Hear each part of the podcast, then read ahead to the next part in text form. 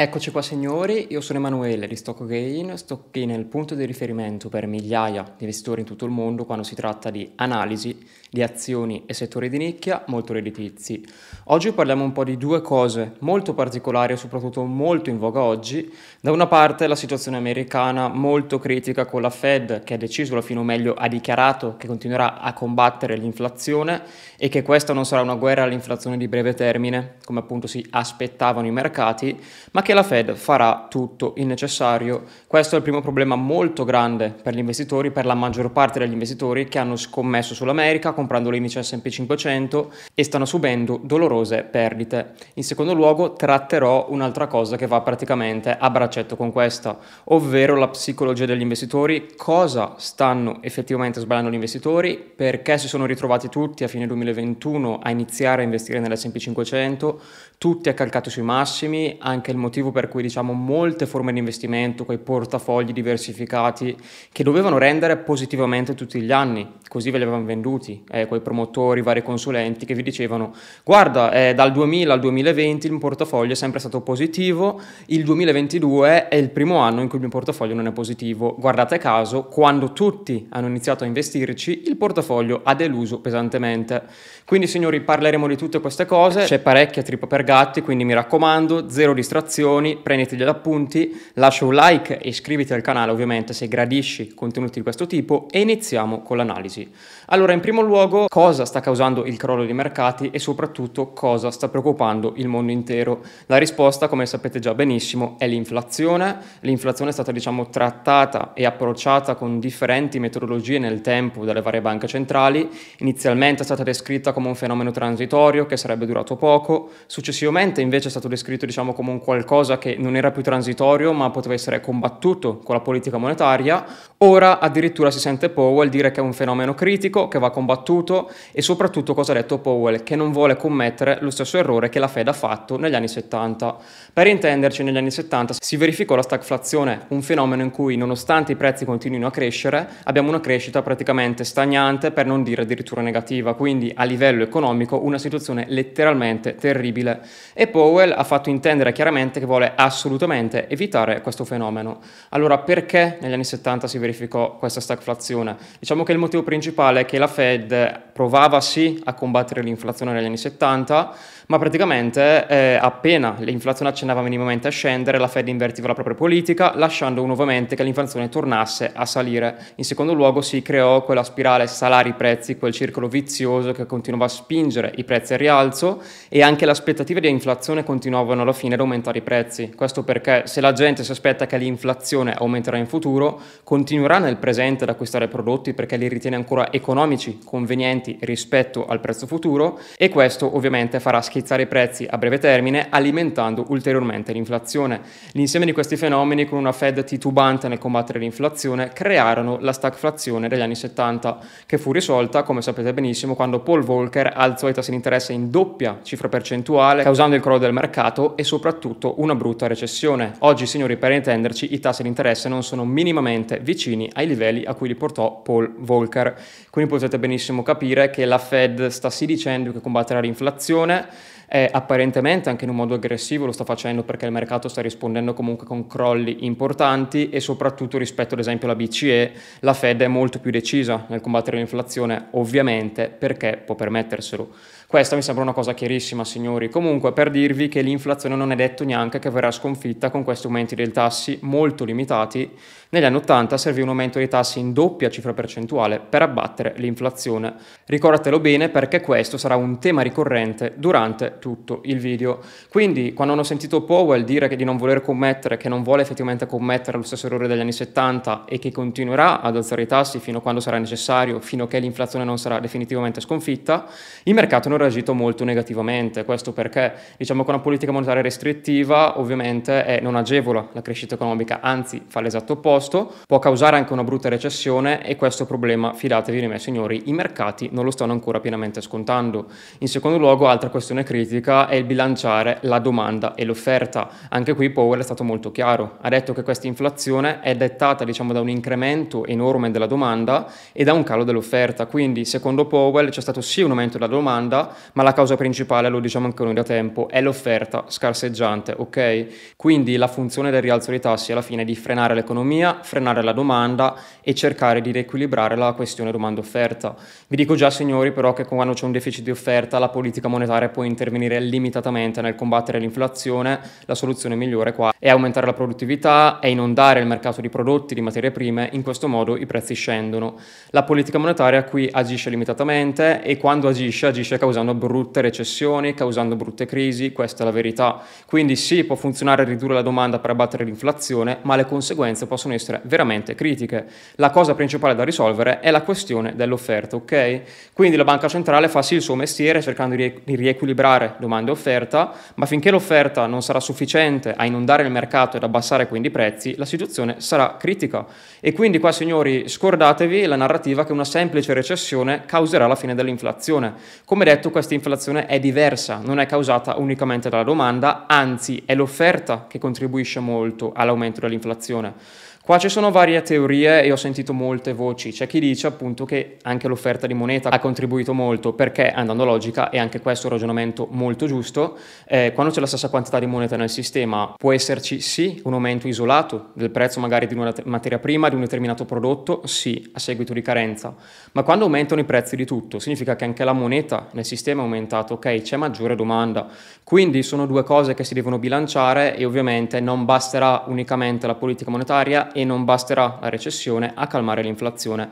Qui abbiamo anche un problema di offerta e convivremo comunque per molto tempo con questo problema di offerta. Eh, ora una domanda che si fanno in moltissimi e che noi come team a fine 2021 ci stavamo facendo. Com'è possibile che con l'inflazione che continuava a crescere, con le speranze ormai dell'inflazione transitoria che stavano andando a quel paese, non c'erano più speranze che l'inflazione fosse transitoria a fine 2021, noi dissimo chiaramente in questo post a novembre 2021 che l'inflazione sarebbe aumentata nei sei mesi successivi. перспективі. E così è successo comunque, le nostre idee erano molto chiare e chiunque avesse comunque una minima capacità di analisi poteva chiaramente capire questa cosa. Con l'inflazione quindi che stava decollando verso nuovi massimi e che storicamente è sempre stata dannosa per i mercati. Un'inflazione bassa contenuta è indice di crescita economica, ok. Un'inflazione troppo alta però è un problema per le aziende e per i mercati per i motivi che ti ho appena spiegato prima. Com'è possibile che i mercati a fine 2021 erano sui massimi storici? Tutti rialzisti, c'era questa narrativa no, dell'ETF, compralo adesso, fregatene, compra addirittura quando scende, tienilo 10 anni, 20 anni, 30 anni e diventi milionario con piccole cifre. Vi dicevano addirittura che con uno stipendio normale si poteva diventare milionari detenendo l'S&P 500 a lungo periodo. Eh, vi svelo una cosa, rovinerò i sogni di qualcuno, non me ne frega niente, eh, non c'è nessuno che te lo garantisce, punto 1. Punto 2, i mercati hanno avuto anche decenni di sottoperformance e guarda caso questi decenni di sottoperformance sono nati proprio quando tutti gli investitori entravano allo sbaraglio, investivano, c'erano nuovi insider, i prezzi si gonfiavano, ecco tutti questi fattori contribuivano a creare delle enormi bolle che poi scoppiavano e per anni o addirittura decenni i mercati non toccavano più quei valori e tutti quei nuovi investitori che vedete anche oggi c'è un sacco di gente anche che si sta studiando la teoria ma non sa nulla dei mercati, studia la teoria ma i mercati sono per i pratici. C'è questo insieme di fattori comunque, anche gli investitori in ETF, che entrano a caso senza sapere niente di finanza perché gli hanno detto che a lungo termine guadagnano sempre. Tutto questo insieme di fattori ha creato questa immensa bolla e ovviamente la bolla scoppierà, per non dire che sta già scoppiando, ok? Quindi vi dicevano però che tanto tra 10, 15, 20, 30 anni i mercati saranno prezzi maggiori, tu avrai ottenuto i tuoi milioni di euro con piccole cifre, quello che vi raccontavano, eh? che con 1000 euro investiti al mese si diventava milionari e soprattutto incrementa sulle debolezze, quando il mercato crolla devi entrare, eccetera, eccetera.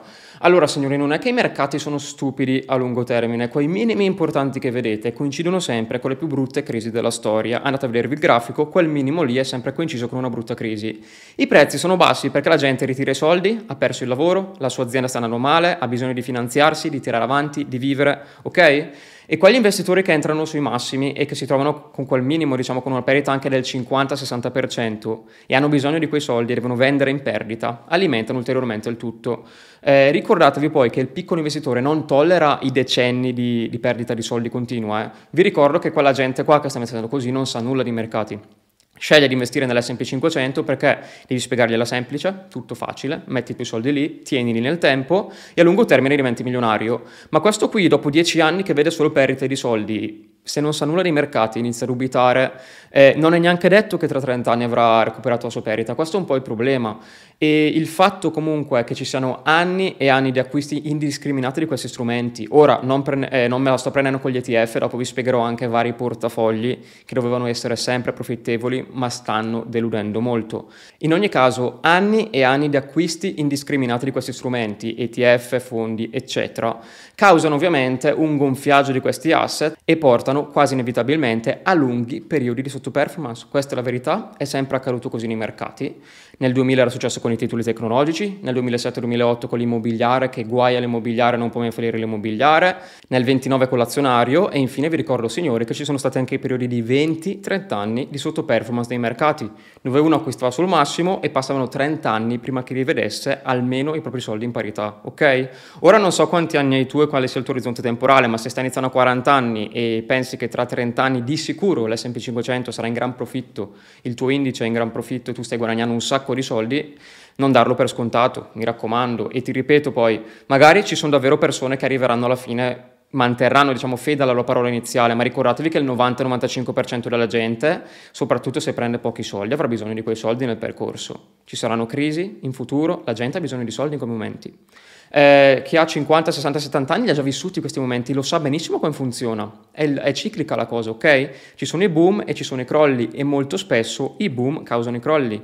E questo che abbiamo vissuto nello scorso decennio, non ditemi che non è stato un boom. Ragionateci, è stampa di denaro forsennata, tutto che si è gonfiato, immobiliare, lusso, azioni, obbligazioni e dei track record molto positivi negli indici, quando si vedeva l'S&P 500 che ogni anno generava questo rendimento, addirittura si parlava di 15-16% annuo addirittura nell'ultimo decennio, signori. Era tutto dalla stampa di denaro e questi boom non sono indice del fatto che andremo avanti così anche in futuro, sono indice dell'esatto opposto, di stare molto molto attenti. Poi cosa accade? La gente che non sa nulla, magari si era scottata nel 2000, quindi nel 2003 2003 se gli dicevi di comprare l'S&P 500 ti chiedeva se eri pazzo. Oggi vede che per 10 anni va, va, bene magari questo indice, che la borsa va sempre su, eccetera, inizia a investirci, succede la stessa cosa accaduta nel 2000. Ora vi ripeto, io non ho la sfera di cristallo e non so dirvi cosa accadrà da qui a 5, 6, 7, 8, 10 anni, ok? Non sa dirvelo nessuno, diffidate da chi vi dice con certezza che accadrà. Ma guardando la storia, conoscendo bene la psicologia dei mercati e come funzionano praticamente i mercati, analizzando soprattutto il contesto economico attuale dell'inflazione, vabbè che i mercati adesso stanno già iniziando a crollare, dicevo queste cose già a novembre e la gente ovviamente chiedeva se ero pazzo, perché c'erano i mercati sui massimi, tutti che entravano a farsi i loro pack, meglio se crolla così compro, dicevano così, eh. Ora è crollato e sono lì a dire ma crollerà ancora o no, capito?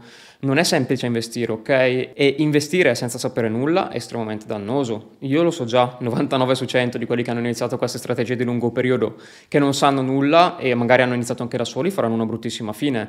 Si può sì ottenere profitti dai mercati, questo lo stiamo dicendo anche noi, ma in questo caso la gestione attiva batterà la gestione passiva e per selezionarsi singoli titoli, cosa che è molto difficile, cosa che provano a fare i sedicenti esperti causando brutte perdite, servono vere conoscenze. In questo caso il canale premium, il nostro servizio di punta, ha generato ottimi ritorni, la nostra sezione dividend dove dedichiamo le maggiori posizioni, i titoli più solidi, più capitalizzati è in profitto e soprattutto abbiamo battuto il mercato. Anche il canale silver sta generando ottimi profitti nonostante il contesto molto difficile, alcune small cap si sono riprese in modo incredibile, abbiamo un titolo che ha generato addirittura il 1600% anno su anno, in tre mesi ha fatto più del 200% e dall'inserimento nel canale silver ha fatto più del 50%, alcuni profitti in doppia cifra percentuale già portati a casa, mentre tutti perdevano soldi. Quindi sì, sarà ancora possibile guadagnare dei mercati, non saranno più gli indici a produrre questi guadagni, le banche centrali stanno staccando la spina, il denaro gratis non c'è più, i tassi si stanno alzando, quindi queste aziende faticheranno moltissimo e anche gli indici di conseguenza faticheranno moltissimo, emergeranno nuovi settori che saranno preferiti dagli investitori e saranno proprio i settori trascurati negli scorsi anni. Lascio qui sotto il link per accedere al canale Silver, io ti aspetto.